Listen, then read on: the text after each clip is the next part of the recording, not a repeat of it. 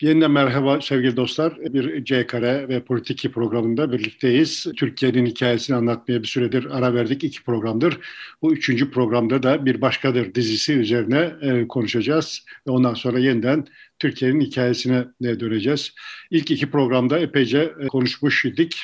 Şimdi üçüncü programda devam edelim. Aslında pek çok şey konuşulacak ama çok da spoiler vermeden nasıl konuşuruz onu da bilmiyorum.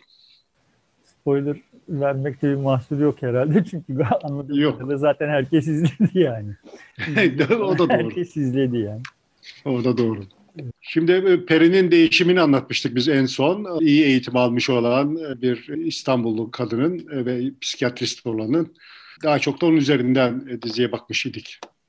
Ya aslında benim asıl derdim dizi hakkında herkes bir şeyler konuşuyor ve yazıyor, çiziyor da benim evet. asıl derdim diziyi seyreden biz hakkında konuşmak. Yani o daha hem bana cazip geliyor hem de netice itibariyle anlamlı olanın da o olduğunu düşünüyorum. Yani sonuçta üzerine konuşulan şey bir dizi. Yani orada bir yönetim, evet. bir, bir fotoğrafı var. Toplum hakkında bir fotoğrafı var. Şimdi başka bir yönetmen olsaydı ve veya o yönetmen 5 yıl sonra çekecek olsa veya 5 yıl önce çekmiş olsaydı başka bir şey çekecekti yani.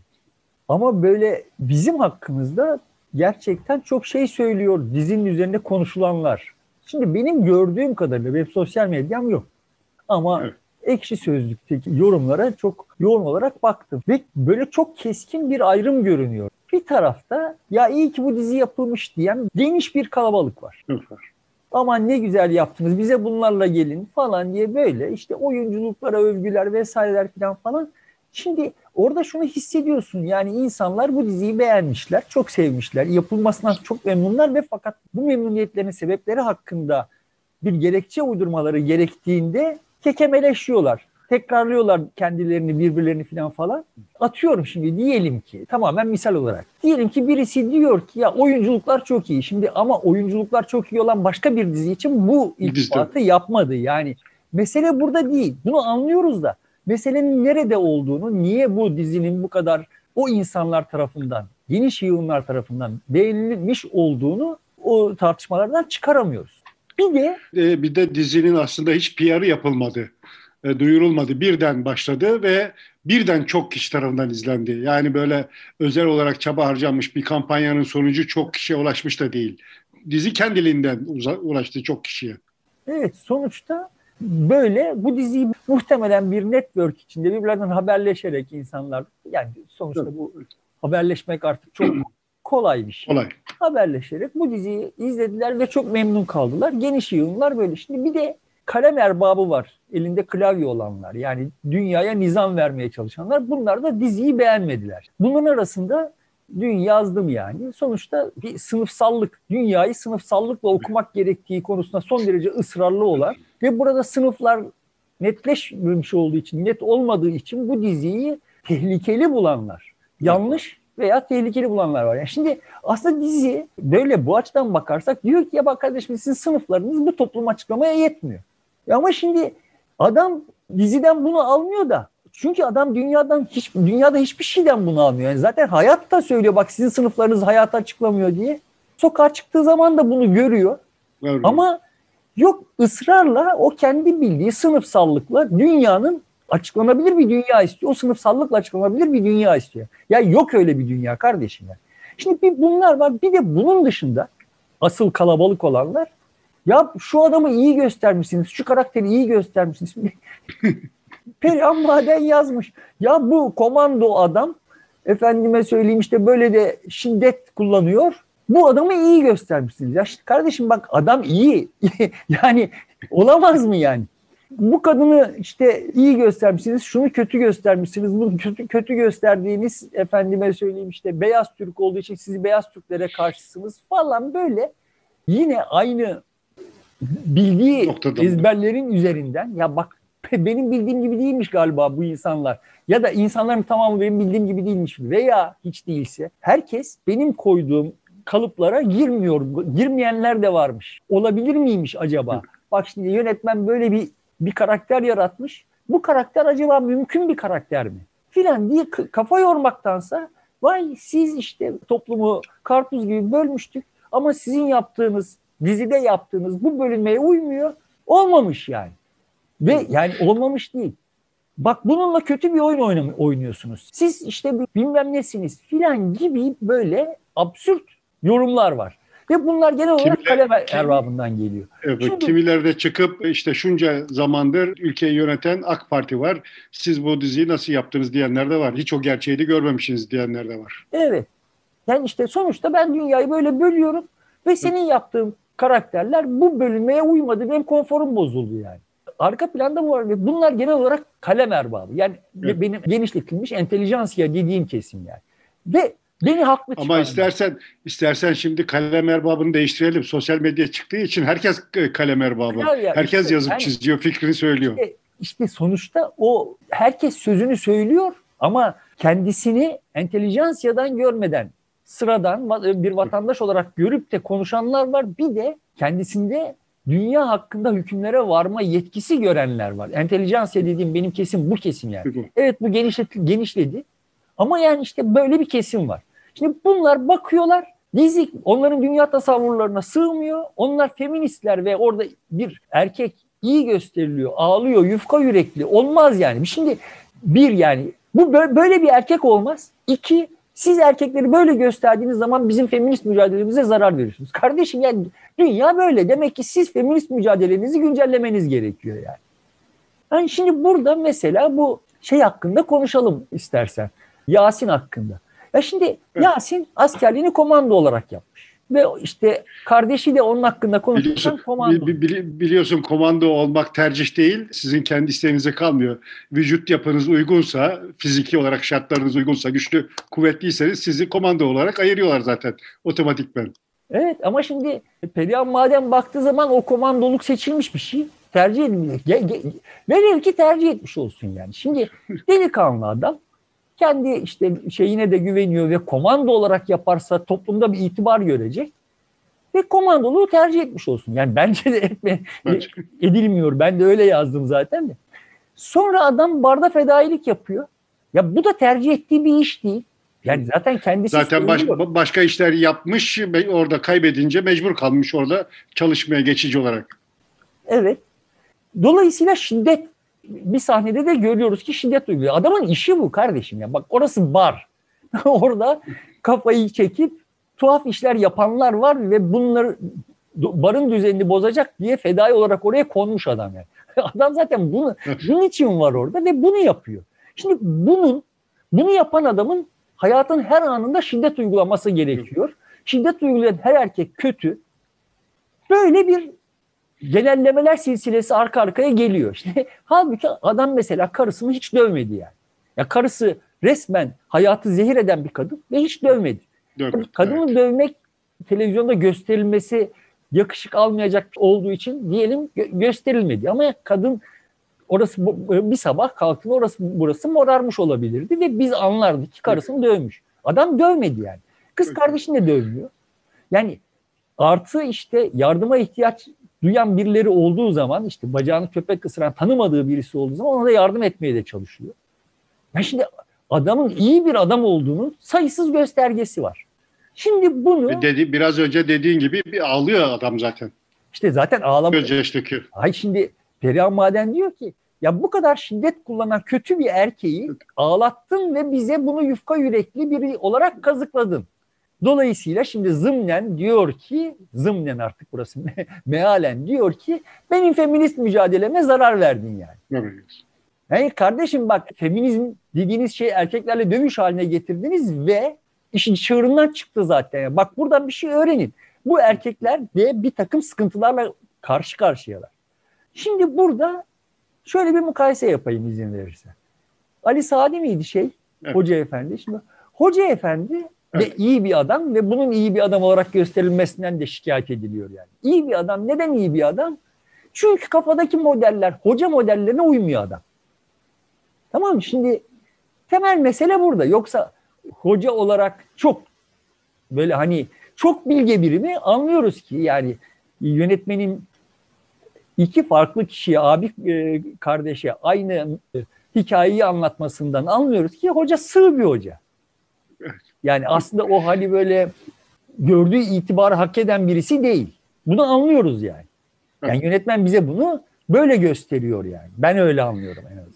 Evet bildiği bir iki, bir iki hikaye var, ha kısa yani. var onu anlatıyor işte.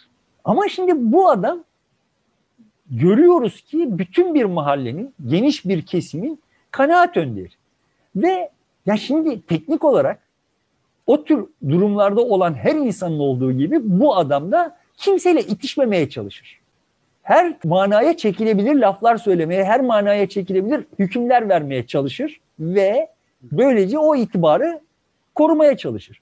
Bu hem onun açısından kıymetli yani adam buradan bir kariyer kurmuş ve işte yani o itibarı koru, koruduğu zaman kendisini iyi hissedecek. Hem de mahalle için iyi. Yani başı sıkıştığında orada fikrine müracaat edilebilir bir adam olması mahalle için iyi yani.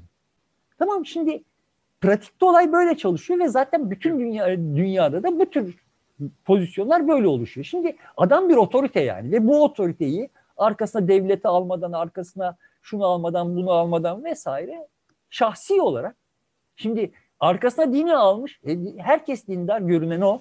Ama kimse dini arkasına alıp bu otoriteyi sağlayamıyor. Yani otorite dinde değil. Otorite devlette değil. Otorite adamda.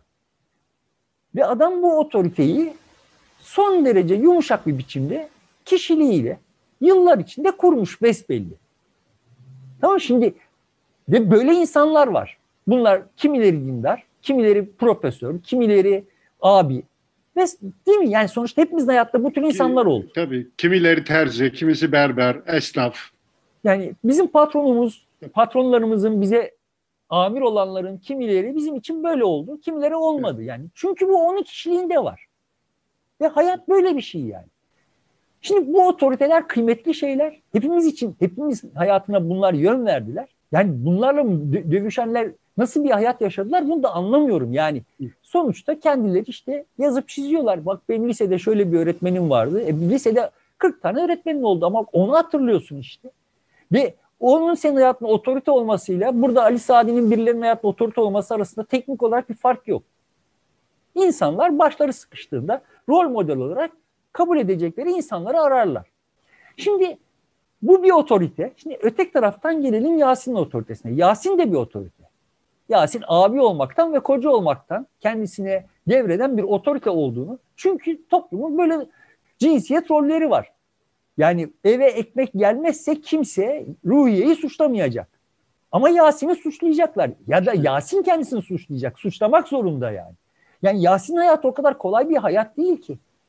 Ve burada böyle kafasında bir takım denklemleri kurmuş. Görüyoruz yani. İşte şunu yapacak, şurada borcunu ödeyecek, şurada şu kadar çalışıp biriktirdiğiyle borçlarını tamamladıktan sonra da şöyle bir işe atlayacak falan. Şimdi bütün bunları paylaşamıyor çünkü utanıyor.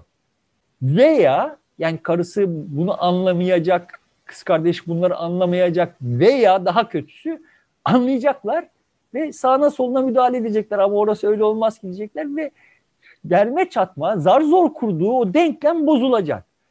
Bu durumda Yasin problemi nasıl çözüyor? İletişim kuramamakla çözüyor. Karşıdakileri... Ya da bağırarak iletişim kuruyor sadece. Daha yüksek sesle konuşarak diğerinden. E yani şimdi öyle bir atmosfer yaratıyor ki karşıdaki fikrini dile getiremiyor. Getiremeyecek Görmüş. duruma getirmiş yani. Onları görüyoruz. Bu da Yasin iyice kasıyor. Yani buna kendisinin yol açtığını muhtemelen hissediyor ve muhtemelen hissettiği şeyden de utanıyor vesaire vesaire ve şimdi böyle o öyle iletişimsiz bir ortam doğmuş. Şimdi bu iletişimsiz ortamdan adamın şiddet meraklısı olduğu vesaire falan gibi bir takım hikayeler yaratıp erkek düşmanlığı yapmanın ne alemi var? Yani, adamın ne kadar yumuşak bir şey olduğu zaten görünüyor yani. Evet. Yani bir çok rol tam tersi. Adam. Rol oynuyor. Kendisinden yani, beklenen rol evet. oynuyor ve bu rolün bir kısmı otorite rolü. Ama bu otorite işte Ali Sadi'nin otoritesinden farklı. Ya, ama hayat bizim hepimizin hayatında hep böyleleri olmadı mı yani? Fi tarihinde yazmıştım. Breitenberg diye bir cins bir herif vardı. Bu böyle enteresan makineler tasarlamıştı yani. Fi tarihinde 60'larda galiba. İşte bir tane sensör koyuyor. Bu sensör eğer aydınlık e, ışık çok ise motoru hızlandırıyor. Işık az ise motoru yavaşlatıyor. Şimdi bu böyle bir cihaz var ve ortada dolanıp duruyor. Derdimi anlatabildim zannediyorum. Bir dört tekerlekli bir şey var. Bir, bir motoru var. Üzerinde bir sensör var. Sensör Işık arttığı zaman hızlanıyor motor, hızlandırıyor motoru. Işık azaldığı zaman yavaşlatıyor. Şimdi herif bunu gezdiriyor, serbest bırakıyor ve sonra diyor ki bak aha, bu cihazın davranışından şu sonuca varabiliriz. Davranışa baktığımız zaman. Bu cihaz ışığı sevmiyor, karanlığı seviyor. Çünkü karanlıkta yavaşlıyor. tamam mı? Yani ışıktan kaçıyor. Şimdi davranışlara bakarak dünyayı okumaya çalışmak, insanların içini okumaya çalışmak bu kadar absürt bir şeydir yani. Şimdi buna bir tane de şöyle bir sensör ekleyelim. Isıdan kaçıyor. Yani sıcak gördüğü zaman hızlandırıyor ve e, soğukta yavaşlıyor. Şimdi bu cihazı aydınlık ve soğuk bir yere koyduğun zaman kafası karışıyor. Yani bir bir şey hızlanmasını emrediyor, bir şey yavaşlamasını emrediyor. E biz hepimiz böyle olmadık mı?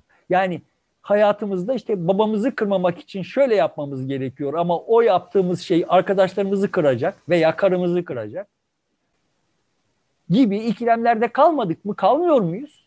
Yani her daim. E, hepimiz böyle karmaşık varlıklarız ve hepimiz karmaşık ilişkilerin içindeyiz yani. Şimdi bu karmaşıklığı ortadan kaldırıp böyle tek düze iyi, kötü, bir şey bir şey filan böyle tek tip yani e, monoton insanlar tasavvur edip duruyoruz. Bunda sinemanın da rolü var galiba yani. Ben bunu da yıllar önce yazmıştım. Yani sinema bize insanların böyle olabileceğini öğretti. Hiç kimse böyle olamaz yani. Herkesin hayatında 40 tane çelişki var. Her an durmadan kendisini hissettiriyorlar. Ve herkesin hayatında 40 tane böyle rol model var vesaire falan filan. Şimdi bunlar var ve insanlar kendileri böyleler. Başkalarının böyle olmadığını, onların davranışlarına bakıp aa bu karanlığı seviyor, bu bilmem e, e, soğuğu seviyor filan gibi hükümlere varılıyor. Şimdi bu bir kere benim hani çok uzun süredir takıntım olan şey. Yani kardeşim bak dünya böyle değil deyip duruyorum yıllardır yani. Ya bu konuştuğunuz işte filanca oyu veriyor olan ya da başını örtmüş olan veya başını açmış olan insanlar yani öyle bütün bu kararları böyle tartmışlar, biçmişler vesaire filan falan öyle öyle verilmedi. Hiçbirimiz öyle kararlar vermiyoruz, veremeyiz. Karar vermek böyle bir şey değil deyip tırmalayıp duruyorum yani. Film hasbel kadar bir biçimde böyle içinde çelişkiler olan insanları gösterince anladığım kadarıyla sıradan insanlar ha işte bak benim gibi insanlar da film konusu oldu diye buna iltifat ettiler. Yok insanlar öyle olmamalı. Öylelerse bile öyle olmamalılar diye ahkam sahipleri abuk sabuk konuşup yazıp duruyorlar yani. Şimdi işin bir tarafı bu. Davranışına bakarak insanları çözemeyiz. İnsanlar e, insanların davranış repertuarı hissiyat repertuarından çok daha dardır yani. Sevginin bir yığın tonu vardır. Birbirine çelişen sevgiler vardır vesaire ama bir tane davranış gösterebilirsin. Herhangi bir anda. Sonra da yani ya ulan ben burada bunu gösterdim ama hay Allah şimdi ben böyle yaptım ama ben karıma şöyle dedim ama ya ulan tam da kastettiğim de bu değildi. Nasıl düzelteceğim bunu filan diye hissedersin. Bazen de hissetmezsin. Aslında yani kendisini kendini doğru ifade edememişsin. Senin yaptığın davranış, senin zannettiğin etkiyi karşı tarafa ulaştırmamıştır. Sen farkına varmasın. Hayatta böyle böyle birikir yani. Ve hepimiz için böyle. Bu davranışlara bakarak böyle küt küt küt işte orada başı örtülü, burada başı açık falan. Bu komple bir tasavvurun bir şeymiş gibi algılanıyor ve buradan ahkamlar kesiliyor. Ondan sonra da işte seçim kampanyaları e, yürütülüyor buna göre. Muhafazakarlar var. Şu onlara Yasin okumak gerekir falan gibi böyle abuk sabuk işler yapılıyor. Sonra bu abuk sabuk işlerle toplumun dokusu iyice bozuluyor. Yani senin yaptığın etkiyle bozuluyor. Şimdi sana Yasin okuduğu zaman belediye başkan adayı ya bir dakika galiba Yasin benim kastettiğimden de daha kıymetli bir şeymiş. Manası çıkarıyorsun filan. Bunlar böyle böyle birikiyor. Şimdi işin bir bu tarafı var. Bir de daha vahimi var bunun. Beyanlar. Şimdi birisi de bir video yapmış genç bir hanım. Yani Peri ile konuşurken Meryem e, efendim abisinin işini sorduğunda Peri komando demiş. Üstelemiş yani komando diye. Buradan Meryem hakkında, Meryem'in önemsediği şeyler hakkında vesaire bir yığın e, sonuca varıyor. Yani öyle bir dünya da yok. Yani e, aslında tam da bunu görüyoruz. Şimdi kız kendisiyle ilgili bir şeyler söylemesi gerektiğinde 24 numara buradan geçiyor mu diye meseleyi çarpıtıyor. Şimdi be, beyan seçilmiş bir şey ve büyük ihtimalle olay şöyle çalışıyor. Yani bir yandan içindekini ifade etme ihtiyacı var ama öte yandan da karşı tarafın bunu nasıl anlayacağını tartıp biçiyorsun. Yani şimdi söylersen abin hakkında bir şeyi veya işte atıyorum mesela şunu, şunu demiş. E, bizim hocamız peygamber soyundan geliyor. Aslında kendisi bunu kabul etmiyor ama falan. Şimdi buradan hocanın ne kadar ulu birisi olduğuna, o otoriteye ne kadar biat ettiğine varıyor. Sonra da ama diyor ki ama sonra hocaya yalan söyledi. E söylüyor. Yani daha zaten o ilk beyanı yalan. Yani hocasına hocasının peygamber soyundan geldiği beyanı yalan. Ona inandığı beyanı yalan. Öyle bir inancı yok. Ona inanmış falan değil. Sadece periye karşı hani bak benim şimdi hoca ile ilişkimi sorgulama. Çünkü o peygamber soyundan onun peygamber evet. soyundan geldiğine inanıyorum ben diyor. Yoksa yani içindeki asıl kendisi neyse o yani o kapıyı kapatıyor. Tartışma kapısını kapatıyor aslında o evet, deyişle, o ha, burayı, burayı konuşmayacağım demeni kestirme evet. yolu. Yoksa kendi peygamber soyundan geldiğine inanmış bu kadar mümin, hocasına bu kadar inanmış birisi hocaya yalan söyler mi? Evet. Ama görüyoruz ki yani bir yakışmazlık yok o hocaya yalan söylemekte. Yani çünkü orada şunu görüyoruz. Yani kadın içinde 40 tane Meryem birbiriyle itişiyor. Evet. Ve Meryem bunların niye böyle olduğunu bilmiyor. Biz de bilmiyoruz ya. Peri biliyor. Yani Peri anladı ki evet kadın e, evine gittiği erkeğe aşık. Mevzu buralara geldiği zaman mevzuyu çarpıtıyor. Ve işte sonuçta bundan kaynaklandığını, bayılmaların bundan kaynaklandığını Meryem'in kendisi de bilmiyor yani. Hı. Ama şimdi bunları konuşabilir olduğu zaman Meryem iyileşiyor. Şimdi bunu anlıyoruz burada. Evet. Hikayeden bunu anlıyoruz yani. Evet bunlar konuşulabilirse buradan şunu artık genellemeler yapmak, yapmamak seyircinin elinde. Yani biz de demek ki bak bizi bu kadar mutsuz kılan, hepimizi bu kadar mutsuz kılan. Bak böyle mutsuz bir toplumuz biz. Bugün Kanada'da yaşayan bir hanım T24'te yazmış. Kanada'daki bir arkadaşıyla izlemiş. Dizi bittiği zaman arkadaşına sormuş nasıl buldun diye. Yani çok hani ayrışmışsınız ama ortak noktalarınız da var demişti. Nedir ortak noktamız diye sorunca demiş, hepiniz mutsuzsunuz. Yani evet yani şimdi buradan görünüyor ki hepimiz mutsuzuz. Diziden görünüyor ki. Şimdi bu mutsuzluğu konuşarak aşabiliriz. Eğer konuşabilirsek aşabiliriz. Bize genelleme yapabilirsin. Konuşulduğu, konuşulduğu zaman herkes hepsi sorunu çözdü. Her konuşan sorunu çözdü. Kız e, köye gitti konuştu sorunu çözdü. Yasin konuştu sorunu çözdü. Hocanın kızı konuştu sorunu çözdü filan. Meryem konuştu sorununu çözdü. Demek ki konuşma burada asıl sihirli olan e, şey. Konuşabiliyor olmak. Ya şimdi iş, doğrusu bu mudur? Onu bilmeyiz ama dizi bize bunu söylüyor şey. dediğimiz zaman evet. yani dizi bize bunu telkin ediyor dediğimiz zaman herhalde yani ister bilinçli yani bu yönetmenin bilinçli tercihi de olabilir gayri ihtiyari böyle yapmış da olabilir. Evet, yani kurgusu iş oraya da götürmüş olabilir. Onu bilemeyiz ama biz diziyi seyredenler olarak diziye baktığımız zaman ya şu mu iyi bu mu kötü vesaire falan diye konuşmak yerine bunları konuşabiliriz. Yani bak eğer tecavüze uğramış olduğun hissiyle böyle delleniyor isen, dellendiğinde kendinde farkındaysan gidip de tecavüzcüyle yüzleşirsen onun cezasını çekmiş de, çekmiş olduğunu görürsen belki de ondandır. Bilmiyorum yani. Bilmiyoruz. Evet. Yani sadece yüzleştiğimizden mi yüzleşildiğinden mi oldu yoksa evet bak bu da cezasını çekmiş. Şey gördüğünden mi oldu veya belki de şundan oldu. Bak silahı koydu ve ben alıp onu vurmadım yani. Vurabilirdim. Vurmadım. Yani büyüklük bende kaldı. Ben demek ki şimdi Affettim. yaşadığımdan daha çoğunu hak eden biriyim. Bilmiyorum çok amatör amatör ama ben bunların hepsini çıkarabilirim. Evet. Bütün bu sahnelerden bunların hepsini çıkarabilirim yani. Anlatabildim derdimi zannediyorum. Sonuçta evet. bunlar üzerine konuşulması bir şey bir mana taşıyor iken Peri aslında işte beyaz Türk ve siz ona kötü davranmışsınız. Beyaz Türk düşmanısınız diyor adam. Bence en, en, en saçma eleştirisi de o zaten. Dün, en şey. Sırrıyla konuşurken dedim ki ya eğer karakterler yönetmenin çocukları sayılırsa bende kalan hissiyat şu. O yönetmenin en sevdiği belki değil bilmiyorum ama en ümit bağladığı çocuğu Peri. En çok onunla uğraşmış. En ince onunla evet. uğraşmış. Ve dizi boyunca en ciddi, en dişe dokunur işi yap, yapan o yani kendisi o. üzerinde. Kendi iradesiyle, kendi tercihi olarak. En ciddi işi yapan o yani. Ya burada Peri'ye kötü, Peri'nin, Peri'nin neresi kötü gösterildi bunu anlamış değilim yani. Yani kadının ön yargıları var. Hepimizin ön yargıları olduğu gibi.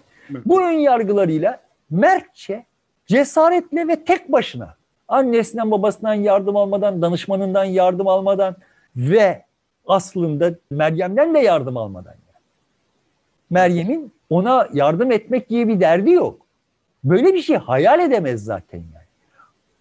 Ama derme çatma böyle sağda solda bulduğu ufak, ufak tefek şeylerle kendi kendisini yeniden inşa etmeye çalışan bir insan yani son derece de saygıdeğer bir iş yapıyor. Burada şuradan buraya geçtiği için saygıdeğer değil. Kendisiyle ilgili sıkıntılarını, kendisiyle ilgili problemlerini çözmek için mücadele ettiği için. Hani ilk e, bölümde konuştuk yani ben şimdi Peri'nin sorularını anladım, cevaplarını bilmiyorum. Ben, yani dizi bittiğinde bunlara ne cevap vermiş olduğunu bilmiyorum. Hala cevap cevap vermedi yani. Ama zaten o soruları sorabilmekti. İşin yarısı o zaten. Evet. Saygıdeğer olan Önemli o yani. Olan Ve şimdi buradan Peri'ye kötü davranıldığı, Peri'nin kötü gösterildiği filan gibi. Ya kardeşim eğer sen birilerine karşı ön yargılı yani onların hissiyatları nelerdir, yaptıkları neden yapıyorlar vesaire filan falan gibi şeylere hiç kafa yormadan, kestirmeden sadece bir tek göstergeye bakıp bir hükme varıyor isem bu kötülüktür. Yanlıştır yani. Beyaz Türkler böyle yapıyorlarsa beyaz Türkler kötüdür, kötülük yapıyorlar. Kötüdürler diye mi? Kötülük yapıyorlar. Kendilerine de o ön yargıyla yaklaştıklarına da. insanlara böyle bakamazsınız yani. Ve bunu yapıyor olduğunu fark etmiş, bundan rahatsızlık duyuyor, duyuyor olan birisi var önümüzde. Bunu da düzeltmeye çalıştı e, dizi boyunca yani. Yani kırıntılardan dediğim gibi bir e, bir şeyler yaparak, e, bir şey dokuyarak yani. Dolayısıyla şimdi tekrar başa döneyim yani. Bir dizi bir şey. Üzerine konuşulabilecek bir şey. Yani bu dizi hakkında gösterilen reaksiyonlar böyle kabak gibi herkes ortaya çıkarttı diye düşünüyorum yani. Burada da herkes bölündü ve rengini ortaya koydu. Yani tavrın tutumunu ortaya koydu. Öğrenmek yerine kendi ön yargısını daha da öne çıkarmış oldu. Yani bazıları görünüyor ki Öyle. böyleler yani. Yani ben işte dün yazdım. yani ekşide birisi yazmış. Efendim bu dizi her tarafa eşit mesafedeymiş öyle diyorlar. Her tarafa eşit mesafede olamazsınız. Çünkü işte yoga yapanlar başkalarına yoga yapacaksın diye dayatmıyorlar ama namaz kılanlar başkalarına namaz kılacak diye dayatıyorlar. yani ya bu memlekette bilmem kaç sene boyunca kimse kimseye başını örteceksin diye dayatamadı. Ama devlet bir takım devleti arkasına almış insanlar genç kızları okul kapısında başını açacaksın diye dayattı. Yani şimdi ne hangi hikayeyi anlatıyorsun sen bize ya? Hangi hikayeyi anlatıyorsun? Şimdi işte dizide görüyoruz ki ya da dizi bizde tekrar kışkırtıyor ki ya bak birileri ana dili Kürtçe ve sen onlara Kürtçe konuşamazsın diye dayatıyorsun kardeşim. Dayatıyorsun yani şimdi böyle muhayyel derdim burada şimdi. Kendi kafasına muhayyel bir İslam, kendi kafasına muhayyel bir laiklik, kendi kafasına muhayyel bir sosyalizm, kendi filan falan var. Ve bunlar bütün insanlarda yani, yani mesela diyelim ki Müslüman'da o İslam kemiksiz, hiç eksiz öyle küt diye var ve o Müslümanların tamamı başkalarını da kendilerine namaz kıldıkları için başkalarına namaz kılmayı dayatıyorlar. Ya böyle bir Türkiye yok. Olmadı da. Şimdi de yok yani. Evet başkalarına namaz kılmayı dayatan Müslümanlar var. Geçen gün sen, sende var mıydı? Yoktu. Aşağıda o parkta oturuyoruz. Ezan okunacak. Yanımızdan cübbeli adamlar çıkıyorlar camiye doğru ve evet bize telkinde bulunuyorlar işte bizi çağırıyor Allah falan. E çağıracaksa Allah çağıracak. Yani nerede ne zaman okunacak, çağıracak, icabet ede, edecek. Sen niye kendine bunda vazife görüyorsun? Ama şimdi evet bunlar cesaretlendiler mi? Cesaretlendiler. Bunlar var mı şimdi? Var. Buna itirazım yok. Bunları böyle konuşabiliriz. Ama şimdi olayı böyle bak bu neden oluyor? Şimdi burada neyle muhatap oluyoruz biz falan diye konuşmak yerine Müslüman dediğin başkasına namaz kılmayı dayatandır dediğin zaman biz buradan çıkamayız yani. Tabii. Çıkamayız. Zaten o yüzden çıkamıyoruz. Böyle bir dünya yok. Orada namaz kılıyorlar ve kimseye namaz kılmayı dayatmıyorlar. Yani şimdi e, Meryem evine temizliğe gittiği Sinan'a aşık ve ona namaz kılmayı dayatmayacak yani. Hasbel kadar onu kafe, kafeslese namaz kılmayı da aklına bile gelmeyecek yani. Zaten, zaten onun değer yargılarını vesaireyi falan falan böyle yargılama şeyini de kendisinde görmüyor. İşte psikiyatriyle konuşurken ona gelen kadınları eleştiriyor. Çünkü ona gelen kadınları kıskanıyor. yani onların yerine kendisi olmak istiyor. Yoksa yani böyle o hay e, o dünyayı, o hayatı yargılayacak, İslam'ın penceresinden bakıp o hayatı yargılayacak falan falan bir bir merkezde değil, böyle bir insan değil, böyle bir imkanı yok onun. Anlaşıl anlaşılamıyor olan şeylerden birincisi bu yani. Türkiye'nin genel ortalaması Meryem ister karpuzun bu tarafında ister o tarafında kalsın zaten o hayatları yargılamak gibi dertleri olmayan insanlar. Bu hayatı kendi kendi çevrelerini, kendi bildikleri kadarıyla yaşamaya çalışan insanlar yani. Sen şimdi bunlara kendi kafandaki gibi e, insanlara yargı dağıtan birisin sen ve herkesin de böyle olduğunu varsayıyorsun. Öyle bir dünya yok. İnsanlar öyle değiller yani. Meryem öyle değil. Yani daha doğrusu dizide herhangi biri söylemi. Birisi değil evet. Kimse yok. Herkesin kendisiyle derdi var. Yani ben şimdi Meryem'i gördüğüm zaman rahatsız oluyorum diyor peri. Yani Meryem başını açsın demiyor. Devlet e niye yani, rahat, niye rahatsız olduğunu sorguluyor. Evet. Yani sonuçta hani dizi üzerinde tekrar söyleyeyim yani konuşulacak çok şey var. Dizi hakkında konuşulacak olsa çok şey var. Ama yani evet. Sonuçta diziyi seyreden herkes kendisini seyrediyor. O görünüyor yani buradan. Zaten diziye atıfta bulunacağız Türkiye'nin hikayesini anlatırken zaman zaman evet. herhalde bir takım e, göndermelerde bulunuruz. İstersen burada keselim, bitirelim diziyle münhasıran diziyi konuşmayı. Biz yeniden Türkiye'nin hikayesine dönelim. Tamam. Yarından itibaren. Peki sevgili dostlar burada bir başkadır dizisini konuşmayı bitiriyoruz. Üç bölüm konuştuk. Türkiye'nin hikayesine devam edeceğiz kaldığımız yerden ama o hikayeyi anlatırken zaman zaman belki bir başkadır dizisine yeniden döner. Oradan örnekler vererek yolumuza devam ederiz. Görüşmek üzere, hoşçakalın.